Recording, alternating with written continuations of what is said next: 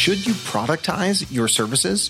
Does a productized service business completely differ from the standard agency model?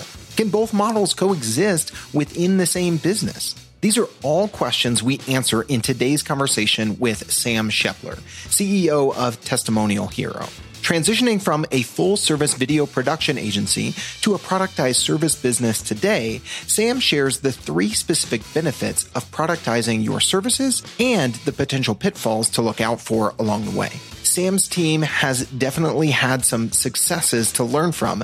They hit number 342 on the Inc. 500 list in 2022 and have successfully scaled beyond 3 million in annual revenue.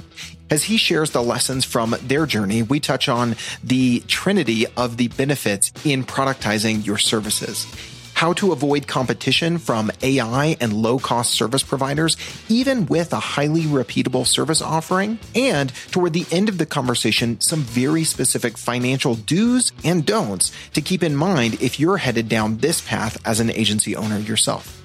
To start, let's go back to 2018 when Sam was thinking about the first iteration of the agency.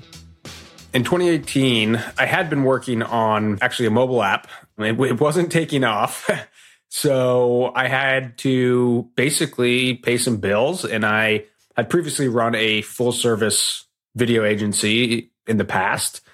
And one of the most popular products or you know services that we had done for our clients, you know, for, and I ran this agency with some co-founders from about 2012 to 2016, you know, full service video production. And but yeah, one of the most popular things we did was video testimonials. And by the end of that agency, we had really began to really specialize in video testimonials. Basically, uh, I just thought to myself, I was like, all right, like knowing everything I know now, like what could I build if I even focused even more tightly on video testimonials from the start?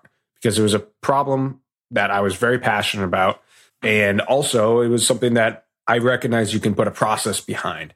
It's very hard to put a repeatable, scalable process behind, you know, something like a commercial shoot with actors. It's kind of antithetical to the end result. You know, when when you want to create everything from scratch and create every script differently, right? But there is somewhat of a you know framework. You know, maybe not a recipe, but definitely a framework for video testimonials. So based on my past ex- agency experience, that really attracted me. And also, I thought that there was just a, a way to do it a lot better. I was kind of like frustrated by like the options that I saw, and I was like, "This there needs to be a better way." I love starting with the problem. A few weeks back, listeners were just filling my DMs and our guest DMs about this episode with Nick Bennett with Harness and Hone. And he has this line that I'll never forget now. I, once I've seen it, I can't unsee it. He's like, most agencies try to market the solution and then convince their clients that they're the best option. Instead, you need to market the problem and then you become the default solution. And we're not talking about even marketing your firm yet, but we're talking about the same starting point. What is the problem that you can solve that, as you said, you can narrow in on, right? So often we talk about going narrow or niching down in the agency space and it's just about industry or channel or maybe both, right? But it's not so much about what is the problem that you solve. So I love that you guys started there and it echoes something that Nick was sharing on the show a few weeks back. Sam, I want to ask you this because I think some people would maybe struggle to define what is a productized service business? Is it really different from an agency? Is it one or the other? How do you go about defining a productized service business as you guys would define it for yourself today? What are the similarities versus the differences? From, you know, a quote unquote traditional agency? Yeah, it's a great question. And I think most people would define a productized service as a agency that's very niche and you know the pricing is fixed maybe there's a pricing page and you can see exactly what you get kind of taking some of the aspects from software and, and SaaS applying them to agencies and maybe you know instead of pop in on a sales call. You can purchase just from the website and kind of self serve. And almost certainly you, you're not going to be doing proposals. That honestly, I think was what productized services were. You know, maybe in when I started Testimonial Hero. Now I think, you know, the at least my definition has gotten way broader and it's more of just a mindset that I want to think about how I can productize this, make it more scalable. Like we we use proposals, absolutely. Like we don't let people, you know, just purchase off the site. They want to speak with us because of the the level of investment that they're making. So, you know, back I think back in productized era 1.0, I think it was a lot about, you know, we're going to take some of the things from B2B SaaS and like apply it to an agency, pricing page, ability to self-serve, you know, no proposals. Now I think it's more just about having a productized mindset and, you know, whether you productize externally on your marketing site or kind of internally, to me, those are both, you know, productized services. We are definitely more of a, we productized internally. So like the, our customers don't necessarily you know get to experience you know directly or see everything that we're productizing they're just they're experiencing the benefits of you know a very repeatable high quality product they're experiencing you know an easy sales process but it, yeah it's not i don't think productized services have to be you know what they used to be which was this self-service you know website type experience anymore yeah. So what I hear you saying there, Sam, is you can still take some of those things from SaaS, from a product led growth approach and apply those. Even if you're not doing it completely externally, you can do it internally and you can maybe have a mix of some consulting with some productized services. We've had Bob Ruffolo from Impact on the show talking about how their business model has really evolved to include more coaching, consulting, training, some cohort based training as well. Very different from where they started as an agency. So I think that that's, that's really interesting. Whether Sam, an agency owner is listening to this and they're thinking about, should we make the shift to totally be a productized service firm or they're thinking about how could I, as you said it, productize internally one of our existing service offerings? What do you think are some of the main benefits of quote unquote productizing in a service based business? First, I'll say, you know, you can have some parts of your agency that are productized and some some that aren't, right? It's not a either or thing. It can definitely be a yes and thing. And in addition, you know, during the life cycle of your agency, you may very well need to adjust your level of productization depending on, your strategy. For example, when we first started, you know, we were like super productized. Like you get like a 90 second testimonial, a 30 second testimonial, and a 15 second video testimonial, right? And I was like, and that was fine because also in 2018, like, you know, people weren't thinking about video testimonials in such a strategic and experimental, novel way that, you know, many really great marketers are today. So, point being is like, you know, we've probably become less productized as we've grown in some respects. And I think that's, that's okay. And I think people can sometimes shoot themselves in the foot or just at least from a growth perspective by staying too productized for too long as, as they move up market. Different, maybe strategic conversation. But to get to your initial question, like the benefits of, of productizing, I think it's a couple things. Like first, it's this ability to be able to go out and actually create demand. Because you have a, a, very specific like let's use testimonial for hero for example. You know we are helping b2b marketing teams easily create some of the world's best customer testimonial videos.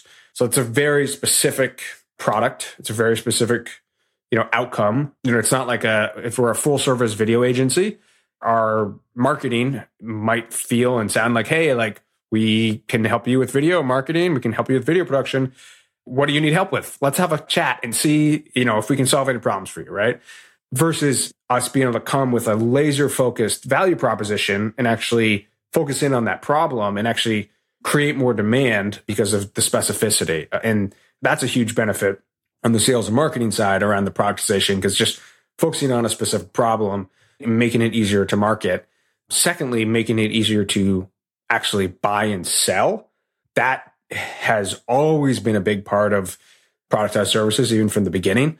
I think the productized 1.0 was very much this kind of like, we're not doing any proposals like ever. Like proposals are terrible. Like the anti proposal, like uh, a lot of scar tissue there. I know all agency owners have, and like there's a lot to be said for that. But we do proposals, but they're highly processized, they're highly templatized and kind of modular and, and have all these components. So it's not You know, our team can whip up a proposal in five minutes in, in PandaDoc because we have all of our processes in there. But so yeah, just selling it. Like I've been fully out of the sales requirement. Like I've been fully out of the sales role since maybe like late 2020, maybe a little before. Yeah. So only like two years in, you got out of founder led sales, which is correct. I can just tell you from the agency owners I talk to is definitely the minority when it comes to that transition. Even for the folk, there's some that don't want to make that transition, but most do. And most either never do or they take a lot longer than two years, man. Right. Yes, exactly. And, and I think if you productizing makes your service way easier to sell. And I wouldn't have been able to get out of sales in that short time frame if we weren't productized, right? So that's the the second thing. The third thing is is easier to fulfill, easier to deliver.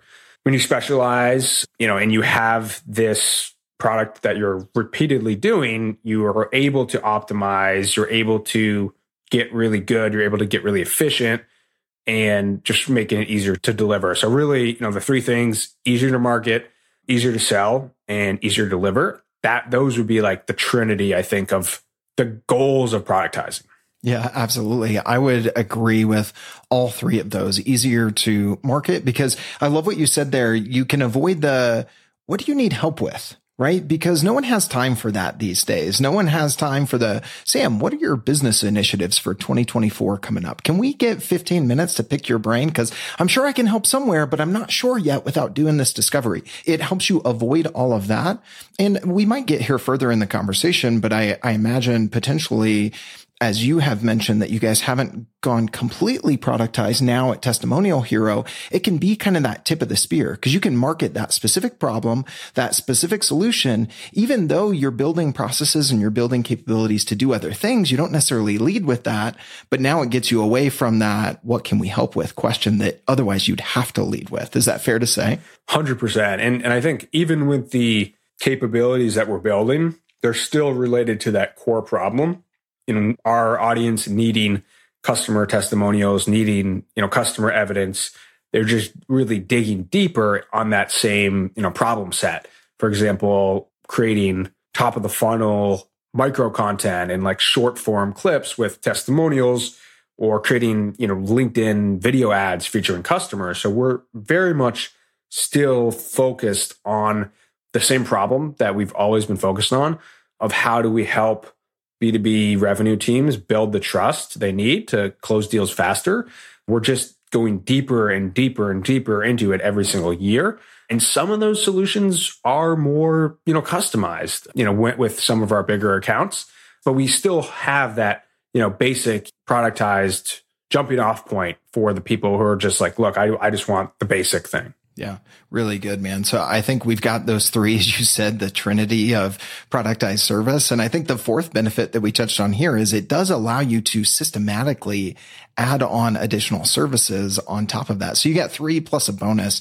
Now let's talk about the other side of the coin, Sam, because I've seen some of this from my own experience within an agency where I would relate it very much to what you said, not completely productized self-serve, but I literally described our proposals in that way. It's funny. We built them in PandaDoc as well. And I would say, look, our services aren't totally bespoke, but they're not one size fits all either. And I use that word that you mentioned earlier, modular. I'm like, we can build something custom but it's based off of these five or six different building blocks. So let's figure out which ones you need. And then we can build the Lego tower that makes sense for you. Maybe that's a bad analogy, but at least that's what I did. So let's talk about some of the challenges though. You mentioned earlier, or at least alluded to it, that going too productized can keep you from growing as you want to move up market. What do you mean by that? What are some of the challenges to look out for if you're saying, Hey, I want to go more productized internally or externally, but I do want to grow and I do have aspirations to move up market. Yeah, for sure. Well, first of all, you know, some productized gurus or whatever you want to call them can be very dogmatic about, oh, like if you require a sales call to sell your productized service, then it's not a productized service.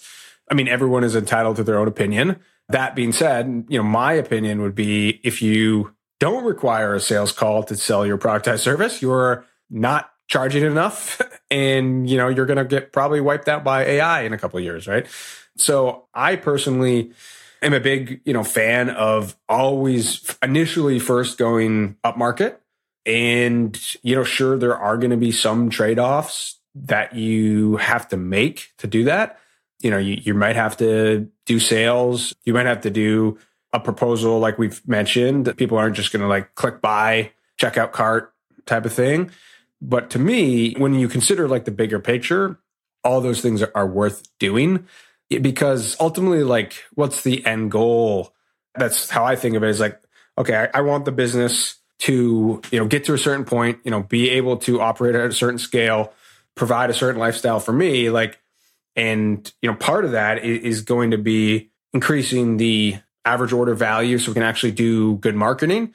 It's really hard to do good marketing if you have a small LTV. You're, you're kind of hemmed in on the channels that you can make work, right? So I am passionate about the fact that just because, you know, you're productized doesn't mean you can't be premium. I think it's possible to have the the best of both worlds, premium, significant lifetime value, significant average order value, and then be appropriately productized. You know, and that might be 70% productized. Like I actually think that at least today in the landscape we're in in 2023, and, and I do actually see this continuing is like if you're 100% productized, your service probably isn't that remarkable.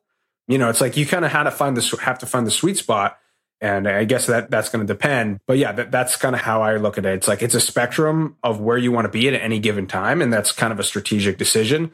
And you don't want to just look at that in a vacuum and productize as much as possible without you know thinking about that. Mm-hmm. Yeah.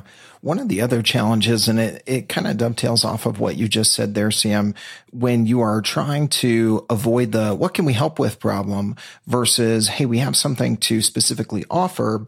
If you're looked at as too productized, it's like, well, you just solve for this. And as you mentioned, you can face competition from technology, especially with the rise of AI tools right now, or just lower end offerings, right? Oh, I could do this with a freelancer on Fiverr or Upwork because I'm looking at the bullet points of your quote unquote product and the product looks very similar, right? Mm-hmm. And I mm-hmm. don't have that same view of you as an expert, a consultant. So how do you think about balancing these two of maintaining that expert consultant status with your clients while doing something that is more repeatable and scalable? And I guess that could be you know, how you guys do it at Testimonial Hero as you have a blend of this now, or maybe others that you see doing that well? How do you deliver repeatably, but maintain that expert status, that advisor consultant status with your client where they're willing to pay a premium? Yeah. The way that I think of it initially first is like, you have to do remarkably good work. Obviously, that's common sense, but also I think it's important to acknowledge because a lot of times in the agency space, you know, people are often asking like, how do I do this? Or like, how do I grow my business? When like the work is that they're doing is maybe just average, right? So like, you know, first things first is like becoming incredibly good at, at the craft. And that can take care of a lot of a lot of the problems. For us specifically, we have always had some bit of value innovation in our company. And I'll explain what I mean by that. So, and basically it comes down to like, you know, being different, but also figuring out entirely new, different ways to create things. And for us, it's like creating video testimonials. So when we first started the company, we had a big value innovation around no travel fees anywhere in the world for video testimonials. So that's, especially in 2018, that's something that's like objectively was an innovation. Like, you know, no one really had that, you know, and a lot of people still don't. And to do that, we had to build a global network of videographers, train them in our, you know, standard operating procedures and do a ton of, a ton of work to actually be able to say, like, look, yeah, like here's something different that you get with us that is going to be valuable to you. And then in 2020, when we launched our remote video testimonial offering, which really, you know, we did only because of COVID we were only doing in person video testimonials. And then COVID happened and we, you know, business effectively would have had to, you know, would ground to a halt. So we're, we're like, all right, how can we create the world's best, you know, purely remote video testimonial? And we did a whole value innovation process on how to do that at a way, way, way higher quality than just like a Zoom call, right? And that's basically why, you know, customers came to us. You know, one, you know, at least that's what got our attention. They're like, wow, this is like a remote testimonial that looks like it's filmed in person. So we actually had to develop some IP there and get some owned, some like lived experience insights. So I think that's getting back to your question. The more I think you can actually develop some, you know, leverage your your background or develop some unique insights, you know, do some actual innovation to create that differentiation, the better. I mean, because it's so being better at something is in the eyes of a client is so subjective and it's always way easier and way more beneficial to, you know, be able to say, Hey, like totally understand that we're actually a little bit different.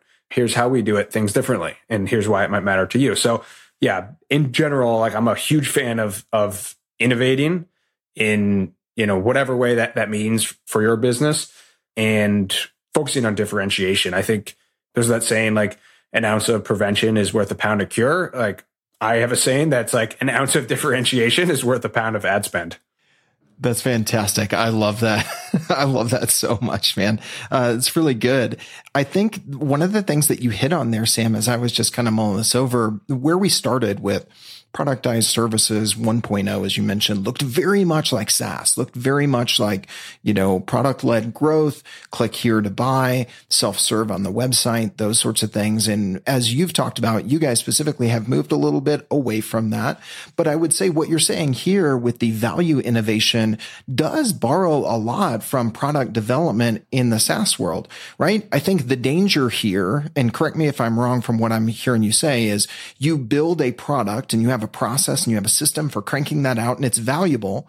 But if you just let that sit there and you never create a new version, you ever never ship new features, you never, you know, take feature requests from your customers and try to build that into the next version, that would be like a SaaS company building it. And then version one is all you ever get. They don't have any annual or quarterly updates. They don't have a product roadmap. It would be the equivalent of that. And obviously that product would die on the vine. Is that a fair analogy to draw from that, Sam?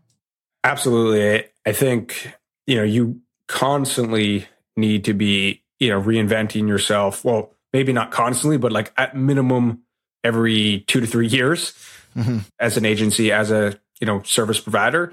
The landscape is always changing.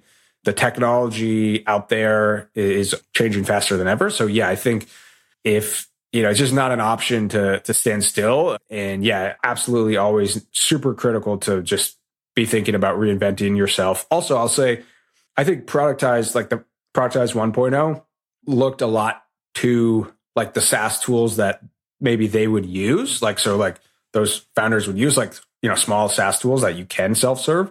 Personally, I like to look to the larger, you know, B2B SaaS companies who, you know, have more enterprise tools, right? Cause like I've learned so much from you know, kind of applying, you know, as best as I can tell, some of the ideas and best practices from, you know, successful B2B SaaS companies that have like a, you know, more established go to market with SDRs and AEs and, you know, all of those things, right?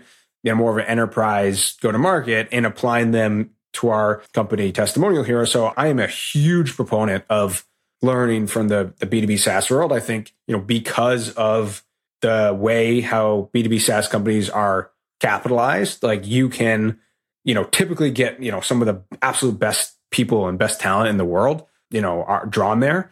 And, you know, because of, you know, venture capital and, and all those things. Um, so yeah, I'm a huge proponent of learning from them. I think we have to, as agency owners, if you want to move up market, you know, we should learn from the ones who are moving up market, you know, not as much the ones that are selling the 999 a month self-service tool though. Yeah, that's a really good point. Hey there. It's Logan with teamwork.com. I wanted to take a quick timeout from this conversation to ask you just a few questions. Are you an agency leader looking at the year ahead with concerns about AI, inflation, employee turnover, and client retention all at the same time? Are you curious how your peers are managing similar concerns and thinking about the path forward? If so, I've got some good news for you. Teamwork.com recently partnered with Audience Audit to gather responses from over 500 agencies around the globe into a comprehensive research report, the State of Agency Operations 2023 edition. And to make it easy for you as a regular listener of Agency Life, we've linked to it right in the description of this episode. So if you want insights from fellow agency leaders about how they're managing profitability, employee utilization rates, the use of new AI tools, and over servicing clients, check that link in the description of this episode and access the 2023 State of Agency Operations Report today. All right, let's get back to the rest of the conversation with today's guest. What have been some of those that you have looked at, Sam, and maybe some of the things that you guys have implemented by looking at some of those tactics of the SaaS companies that are not completely product led, but they're a little bit higher ACV, a little bit higher purchase, and a little bit more of a considered purchase? You know, one that's very well, one is just like doing marketing in general, right? I, I think like a lot of agencies, obviously, marketing is an afterthought. And there's a lot of legitimate reasons for that, right? They're just, they're kind of stuck in a sell do, you know, cycle. You sell a customer and then you fulfill the work and then you sell, a, and like, there's no, there's hardly any time for that. But, you know, we've been fortunate to, you know, we have a really good team, which I think is also worth mentioning is like probably the, the reason, we, you know, any semblance of success that, you know, that we've had as a company is, mainly due to the quality of, team we've been able to attract and retain. And so that, you know, I'm happy to talk more about that, but I think that's super important to, to mention. So what have we been doing that we learned from, you know, these industry leading SaaS companies? I mean, just like some of the marketing best practices, having, you know, having a go to market strategy, you know, making sure we're doing all the, the typical things like, you know, we have we invest in SEO, we invest in Google ads, we have, you know, we run LinkedIn ads, like, you know, we're doing outbound, like all the basics, you know, are covered. So, you know, we have like the marketing programs in place, you know, we're investing, we spend a lot of money, you know, on, marketing. So I think that's, that's one thing is like, you have to have the margins and to spend on marketing eh, to begin with, right? So like realizing that, you know, it's an investment and being willing to spend tens of thousands of dollars a month on marketing and, that's important. Like I think some agency owners, maybe they're they're just not not willing to you know take take some big swings on, on the marketing side because marketing is hard and a lot of times you know you can't track it fully and sometimes it doesn't work out. So and then secondly, I think this is obviously very in vogue and I know it's come up on a couple other episodes. You know, thinking about kind of our strategic narrative or our kind of point of view, I think has been very you know important and something that we are doing a lot more of. And a lot of our point of view really comes down to this idea that, you know, we now live in a world where, you know, buyers are a lot more skeptical than ever. And some of the most impactful ways to to help that and address sales friction is customer stories and customer video content. However, you know, most of a lot of companies are still using a very outdated, you know, playbook for that. So like the world has changed but, you know, a lot of companies are not changing the way that they do customer storytelling. They're still in this kind of case studies at the bottom of the funnel mindset where what we see is the best companies are injecting, you know, the voice of the customer throughout the entire buyer journey and increasingly with video because you don't get most of communication is actually through tone of voice and body language. You that's like 93% of communication and you just don't get that through text. So that's kind of what we're trying to talk a lot about this idea of, you know, full funnel customer storytelling and obviously a video first uh, approach we think is the way to go. Yeah, even the way that you guys have framed the solution there, full funnel customer storytelling, right? It just rolls off your tongue, but yet I've never heard anyone quite describe the framework or the process that way. And that's so powerful as an agency, whether you're super productized, you're very bespoke or, or whatever. I think that there's power in starting with the problem and then creating the framework to address that problem and then giving it a name, talking about those points of view, noticing those shifts in the, in the market to borrow from Andy Raskin a bit. So, and I will just say, as we kind of go off on this tangent a little bit, what you guys are doing, I think is super timely, Sam, because we were just talking in our marketing team at teamwork.com last week about the fact that, Hey, we kind of have done only full blown customer stories and it has to be a full write up and all these sorts of things. And I propose like, Hey, we're recording calls with our CSMs and our, our partner team and our sales team oftentimes we have even, you know, a recording of that snippet, a transcript. How could we just say, Hey, could we use that, that quote real quick and use that as a springboard to maybe something a little bit more like kind of what you guys do with remote recording to maybe then we also do something more full production of a full customer story if it warrants it, that sort of stuff. But it's not all or nothing. And we're not only getting kind of the bottom of the funnel coverage. So anyway, that was just super applicable for me having that conversation last week here internally. So really good stuff. One thing I want to actually a couple things I want to ask you, Sam. You shared a previous tweet thread before you and I recorded this episode, and I thought it was really interesting. And I would love to kind of pepper you with a few questions from that thread because I think it was really insightful before we get to our final two segments here on Agency Life. You cool with that? Yeah, let's do it. All right, man. Well, one of your pieces of advice. So you're uh, basically kind of the title to this thread was seven things I've learned running a $3 million productized agency. And one of the points you made was lifetime value and average order value or AOV, as you talked about earlier, are more important than MRR, especially in the early days. Why did you call that out? And why do you think that that's important for someone going down this path? Yes, and it's a great question. And if anyone wants to read it, you know, I'm sure we can link to the posts mm-hmm. pinned on my Twitter as of as of recording, so you could probably find it pretty easily. Yeah, so I think first and foremost, the whole way that a lot of agency or productized service owners think about MRR is kind of BS, and basically because the churn on marketing services is so high that really like people sign a customer they say they sign a customer for like three thousand dollars a month for the productized service, and on average, the customer like you know stays for like five months. You know that's not really like, and then they churn. Like that's just putting them. That's like a project payment plan. like you're that's basically like you're keeping them from a quarter, uh, and they're on like a payment plan. You know, and if you can't really keep a customer on a monthly billing plan like more than a year, like billing them monthly is not really going to help you. Basically, it's like it would be better to just collect all that money up front and like call a spade a spade and be like, look, like, all right, we're going to do this project and, you know, it's going to cost instead of like five billions of $3,000, like bill it for like two payments of 7,500 and then hit them up, you know, every eight months to do another one. But instead, people try to force, you know, their service into this recurring box because they haven't they think MMR MRR is the solution to all their problems, and they end up like shoving a square peg in a round hole, and ultimately like the customer leaves and never comes back because when you turn someone off an MRR model, it's like very unlikely that they ever come back. But if you sell someone a project, you know, there's a lot of ways to like actually get them to come back, you know, even annually or a couple times a year. You can do like like it's just way more flexible. So basically, I don't think like early on, uh, like unless you have like a truly the MRR service that you know, and there are there are some out there like you're like managing ad spend, and you know people are going to be sticking with you for a long time.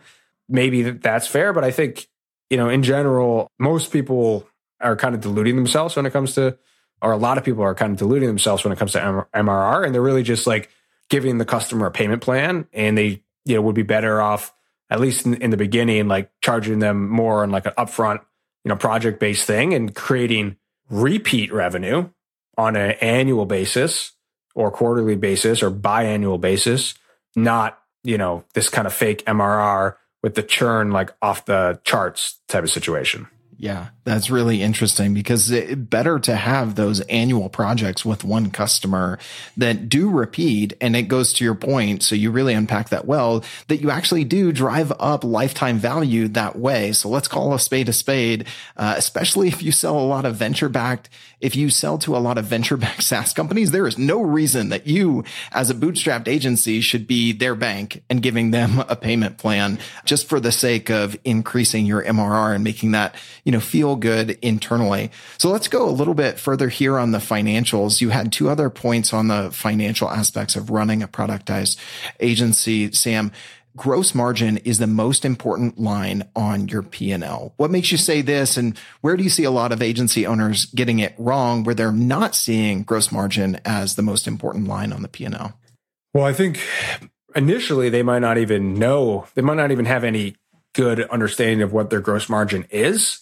And, you know, that I think is super important to address. And to be fair, I mean, it's hard to calculate, you know, gross margins. It's complicated, but you know, net margin's super easy. It just, it happens on its own. But, you know, gross margin, you really have to calculate and make sure you have things tagged correctly as your cogs and you're considering your people costs too. Like, you know, particularly the productized service, if you're not tracking, you know, hours and you need to like on a every single project, you still need to, you know, get a, have a good feel for how how many person hours are in that typical you know project. Or if you don't have a team, you have to calculate your own hours. So like I see a lot of times people like, oh yeah, my gross margins are great, but then they're forgetting as the founder all the time they're putting in to the service. So it's like, you know, yeah, your gross margins are great because you're putting in four hours every project or even more, right? but let's get a market rate on, you know, maybe it's going to take someone else, you know, you take, you can do it as the founder in four hours. It's going to take someone else 10 hours to do it. And their market rate is going to be, you know, let's say 30 bucks, 40 bucks an hour. So we have to factor that in, right? You know, so first things first, like just having a good feel for gross margin is, is critical. And the reason it's it's so important, you know, there's a couple reasons. Like the first reason is it's if you don't have a, a strong gross margin, so like at least you know, 50% gross margin in general, it's just very hard to make any meaningful net profit unless you decide to like not invest in marketing, right? It's like a pie, right? If you if you don't have 50% of the pie left over and you have less than that and then like and you want to make net margin, there's just not a lot to do, you know, to invest in marketing and and to do all these all these things. Say you want to hit like 20% net margin, right? That means you have 30% for all the rest of your OPEX, including marketing, right? And that, that's not even that much. Like to, so like that's why 50% I think is like the minimum. And then other than that, I mean, it's very easy to move things around to be profitable on a net basis or or not. Like and sometimes like you may not need to be net profitable. Like you could be reinvesting heavily in marketing for growth and building enterprise value, but you can play around. You have a lot of flexibility to hit net margin targets. There's a lot of levers you can pull but you really don't have flexibility on your gross margin targets. Like it's either like you hit it or you don't, and it has major cascading ramifications from that point. You know, I kind of hate like the overused like businesses warfare metaphors, but like if you think about profitability as like a war that you're fighting per se, the front lines of that battle are gross margins. And you can't, if you lose the front lines, like it's very hard to make it up. So that's why it's so important yeah, I think it's worth going there, even though maybe we go to that well too often that it drives home the point and where you started there, Sam. A lot of agency owners don't know those gross margin numbers. If you're an agency owner and you're listening to this and, you know, your head is even spinning thinking about gross margin versus net margin. If you're a listener of this show, you might not know we also do a monthly live stream for agency life. If you go to teamwork.com slash agency life, look for one of the past webinars with Drew McLellan from agency management Management Institute. He did a master class. You'll want to pull out pen and paper, calculator, maybe a Google sheet uh, to show you some of the the common mistakes that agencies make when trying to calculate gross margin versus net margin and how that impacts your growth goals. So a quick aside there, but a follow up resource. We'll link to that in the show notes as well as this tweet thread we've been talking through with Sam for you. But before we get done, I want to ask you one more question on this thread, Sam, and then get to our final two segments. Your recommendation to to agency owners thinking about a productized model, or at least in part, is to start thinking about cash versus accrual basis for their accounting and start doing accrual basis ASAP. What's driving some of your recommendation here for your fellow agency owners? Yeah, so this ties into the kind of MRR question because one of the things I recommended in the MRR question was, you know, instead of billing someone 3K a month for, you know, over five months and then they leave, or let's just say five months is fine. So do like the 15K, you know, maybe do 15, 7.5K when you start on day one and 7.5K on day 30. And we're going to work with you for five months over that, that project. You're right. So like changing from that monthly billing to more of like the, you know, project based billing and collecting up front.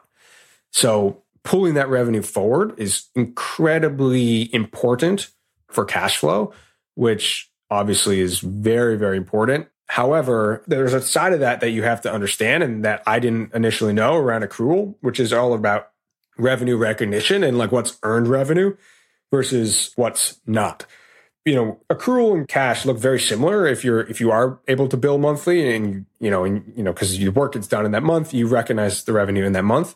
But if you collect, say, like 15K up front, you actually, and you're doing a project for five months, really, you, you would be earning after 30 days on an accrual basis, 30 days in, you would have earned 3K of that. And then it basically 30 days in, you earn another 3K. So like that's the thing to be understand with accruals is, is you're not earning all that money immediately, you know, because you still have work to be serviced. So like basically you just want to be aware of that because there's a cost also to fulfill, you know, that, that project over time. So basically like having the cash flow is, you know, really, really good and allows you to reinvest in growth and, and all these things. But you also want to be aware that like technically on an accrual basis, like you, you haven't really earned that revenue and you're also still on the hook to deliver a bunch of services. So it's more a thing that like, it doesn't mean you can't reinvest it, but you just have to be aware that there's some nuances there. Also, if, you ever want to sell your company, they're going to look at it on an accrual basis. If it's a substantial sale and, you know, if you don't have your books in accrual, they're going to recreate them probably in accrual in their due diligence process. And it's a lot better to just have them, you know, in accrual to begin with, because at the end of the day, cash is really cash accounting is not really that accurate. Um, accrual is accurate, and you know, as a especially you know if you're getting upfront payments, you need that accurate you know view of the business. Mm-hmm. Yeah. Otherwise, one, as you're in it, your profitability is going to be out of whack yes. month over month and better to know what those investors or people potentially buying the agency are going to be looking at. You need to know what the picture is they're going to see because they're going to see it that way, regardless of the way you've been looking at it and doing your accounting. So that's definitely a good call out, Sam. Well, as we round it out here, we want to hit our two segments that we always do here on Agency Life. Sam, we're going to hit you with our fast five, our rapid fire round of questions questions and give you a chance to give someone a shout out before we wrap up today. So let's hit you with the fast five. This one was really interesting at inbound a few weeks back to get to ask so many agency owners this. Would love to add your response to the data we've been collecting here. If someone gave you $10,000 a month to help you better run your agency right now, how would you use that, Sam?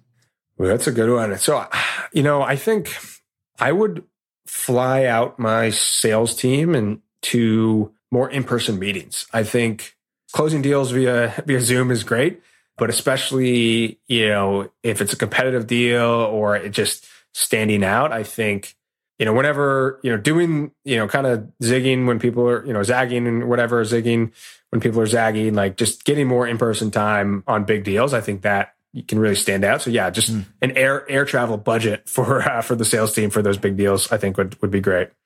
That is a new one we haven't heard yet, several dozen episodes into the show, but I really like it. All right. Number two, Sam, what are some of your all time favorite books that have helped you as an agency owner? So they could be personal development. They could be business. They could be marketing. The field is wide open for you here. Man, there's a lot of good books I like. I think um, a book that early on had a lot of influence on me in my career was a book called Awesomely Simple. I think it's still like one of the best like general leadership CEO books, very simple, but you know, again, you know, everything is kind of simple but not easy, and it's it's great. I think also as the company has grown, and now I'm actually having to play more of a CEO role, and I have like a leadership team, and there's people accountable for every function. The two best CEO books I've found are one is called The CEO Tightrope, and the other one is called Good CEOs Are Lazy. So those books, I would say, are really underrated when it comes to you know CEO books out there uh, for folks who are looking for that that second one really catches my eye. I was hearing a guest and Pete Caputa at Databox on their Metrics and Chill podcast, and he just kind of threw out there that like, oh, Pete, I've always admired that you've been strategically lazy, and it kind of caught him off guard. And I, I think it's probably in line with what is being talked about in that book, but definitely one I think that is new to the list that we should add and has my attention. All right, I'm not always that good at going through our Fast Five actually fast, so we're going to jump on to number three. Sam, what's one mistake you've made in running your agency that you're never going to forget? First thing that comes to mind would just be probably not having you know the right level of financial acumen that I wish I would have had earlier. You know, obviously we talked about the cash versus accrual thing there. I think that's one good example. I think just kind of thinking that you can sort of delegate, you know, finance and even when you have a good team in place, like you still need to really, you know, understand the finance of running an agency. And it's not something that you can ever fully delegate. You need to also have an understanding of that. I would say like that's where I think if there's anything I change, I would have put more effort into doing to learning it earlier, even though it's not my original sweet spot or like not my natural talent yeah, that I would have to say that. I, I, think that's probably a pretty common answer as well. Yeah, yeah, that one's come up a bit, and I think it it makes sense with the typical persona traits that you see among agency owners. Uh, you tend to get into the work from more the creative side than the business side at, at times, right? And not necessarily that bent towards loving spreadsheets and, and loving the financial literacy, but it definitely bodes you well. All right, number four and five are two sides to the same coin. Sam, number four, what's the hardest part about agency agency life, in your opinion? The hardest part about it is probably gutting through the really hard years to getting to the point where it's actually a lot more fun and you have a great team and you're kind of at scale a little bit more. Because subscale, like agency life, when you're not able to ever take a vacation and you know all those things is really hard you know obviously so i think just making it through the sort of that up that hill until you're big enough where you can bring on some great people to help you. And frankly, I think it gets a lot more fun and you get to work with more, more, you know, awesome folks and have more of a team. That to me is probably like, yeah, that, that would probably be the answer. Yeah. You may have led right into number five as we round it out here. Sam, what do you think is the best part about agency life? I think the best part about it, it's a business that you can really bootstrap really well and control your own destiny if you you know do everything right and get to call a lot of the shots and have a ton of you know freedom and autonomy yeah, the freedom and autonomy is definitely something I think a lot of agency owners get into it for. So uh, hopefully we've given you some tips to achieve some of that today, whether you're going all in on productizing or you're thinking about it a little bit differently here based on the tips that Sam has shared in their own journey at Testimonial Hero.